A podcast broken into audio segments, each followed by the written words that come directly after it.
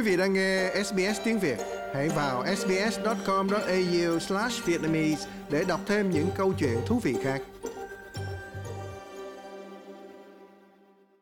Vụ lật ngược quyền của phụ nữ được phá thai tại Mỹ là một bước đi lùi của đất nước này, theo bà Susan Lee, phó lãnh đạo đảng tự do. Các cuộc biểu tình vẫn tiếp tục xảy ra bên ngoài tối cao pháp viện tại Washington, nơi đã lật ngược án lệ kéo dài nửa thế kỷ Roe kiện Wade từng công nhận quyền hiến pháp của phụ nữ được phá thai. Phản ứng đối với phán quyết này ở Úc được hiển lộ theo nhiều cách khác nhau. Trong một cuộc phỏng vấn với Sky News, bà Lee nói đây là những vấn đề cần được tiếp cận một cách trân trọng và nhạy cảm. This has been a step backwards for women in the US. Đây là một bước đi lùi cho nữ giới tại Mỹ.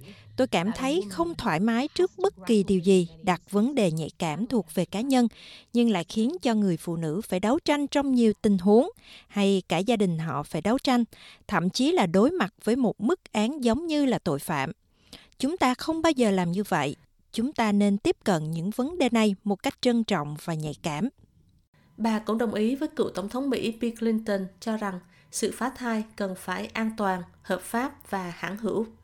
Dân biểu hàng ghế đầu tại Quốc hội Liên bang Jason Clare nói ông hiểu được sự giận dữ, thất vọng và đau buồn mà người Mỹ đang trải qua, cũng như nhiều người khác khi nghe tin này. Thank God we are a country here in Australia where abortion is not an issue that divides Cảm ơn trời đối với nước Úc, vấn đề này đã không chia rẽ đảng lao động và tự do. Và lúc này tôi nghĩ đến những người phụ nữ đang sống tại vài tiểu bang ở Mỹ, được cho biết rằng nếu họ muốn phá thai thì họ phải đi lên xe bus và đến một nơi khác cách xa hàng trăm cây số. Thượng nghị sĩ đảng tự do Matt Canavan là một trong số ít các chính trị gia Úc ủng hộ phán quyết này. Ông đã đăng dòng tweet rằng đây là một ngày tuyệt vời vì đã bảo vệ cuộc sống của con người. Còn tân Bộ trưởng Y tế Victoria Marianne Thomas nói sự bảo đảm quyền tiếp cận bình đẳng với các dịch vụ y tế ở vùng nông thôn, bao gồm sức khỏe sinh sản, là một sự ưu tiên trong vai trò mới mà bà sắp đảm nhận. This government has and always will respect the rights of all women to make the healthcare choices that are right for them. Chính phủ uh, này đã và sẽ luôn luôn tôn trọng các quyền của phụ nữ nhằm giúp cho họ lựa chọn sự chăm sóc y tế đúng đắn.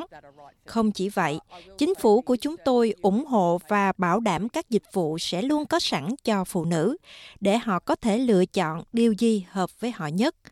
Tôi cũng xin nói rằng, nước Mỹ đã đi một bước thụt lùi về quyền của phụ nữ, về quyền quyết định đối với thân thể của họ và số phận của họ. Tiểu bang Victoria từng cấm những người biểu tình chống phá thai tụ tập gần các phòng khám sức khỏe và sản khoa trong vòng bán kính 150 mét vào năm 2016. Thủ hiến Daniel Andrews nói phụ nữ cần được cảm thấy an toàn trong những hoàn cảnh dễ bị tổn thương như vậy. Well, my position on these matters is very well known. Uh, these are matters between a woman and her doctor. Đây là những vấn đề giữa người phụ nữ và bác sĩ của họ. Đó nên là nơi duy nhất bàn bạc về chương này. Tôi tự hào mình đã đóng một phần nhỏ trong sự tu chính luật vào năm 2016, loại bỏ một số hành vi vi phạm pháp luật dân sự và loại bỏ tội phạm đối với những phụ nữ tiếp cận dịch vụ chăm sóc sức khỏe sinh sản mà mọi phụ nữ Victoria cần tiếp cận. Họ cần được an toàn, biểu tình phản đối thì cũng không sao hết, nhưng chỉ trích họ trong những hoàn cảnh đó là hoàn toàn sai trái. Đó là lý do tại sao chúng tôi thực hiện những sự thay đổi đó. Phán quyết của tối cao Pháp viện Mỹ đã dẫn đến kết quả là có gần một nửa các bang ở Mỹ tung ra lệnh cấm phá thai hoặc đang xem xét để thực thi lệnh cấm này. Úc không đưa ra một khuôn khổ nào giống như vậy cho việc phá thai, cũng như Úc không có quyền hiến pháp về phá thai. Các nhà vận động về hợp pháp hóa các quyền thuộc về sinh sản cho rằng rào cản lớn nhất vẫn là sự tiếp cận các dịch vụ và sự cải cách trong hệ thống nhằm bảo vệ quyền này được tiếp tục. Phó Giám đốc pháp luật của Trung tâm Luật Nhân quyền, bà Adrienne Waters nói, điều quan trọng là Úc phải cảnh giác để luôn bảo vệ phụ nữ và không để ai có thể làm xói mòn các quyền của phụ nữ. Việc tiếp cận phá thai tại Úc là bất hợp pháp ở cấp tiểu bang và vùng lãnh thổ. Nó được xem như là một vấn đề về chăm sóc sức khỏe. Chúng ta đang ở trong một vị trí tốt đẹp ngay lúc này. Chúng ta cần tại Úc bước thêm một bước nữa nhằm loại bỏ việc phá thai ra khỏi khung hình sự. và chúng ta cần sự tài trợ nhằm bảo đảm việc tiếp cận là công bằng tại khắp nơi trên nước Úc.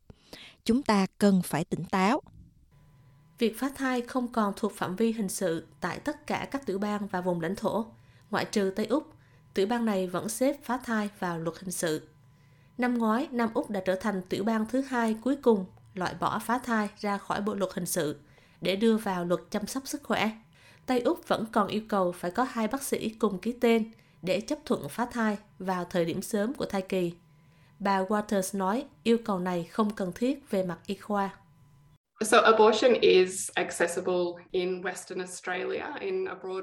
Vì vậy, phá thai được chấp nhận ở Tây Úc trong nhiều trường hợp, nhưng nó lại được quy định thông qua cái gọi là trường hợp ngoại lệ trong Bộ luật hình sự.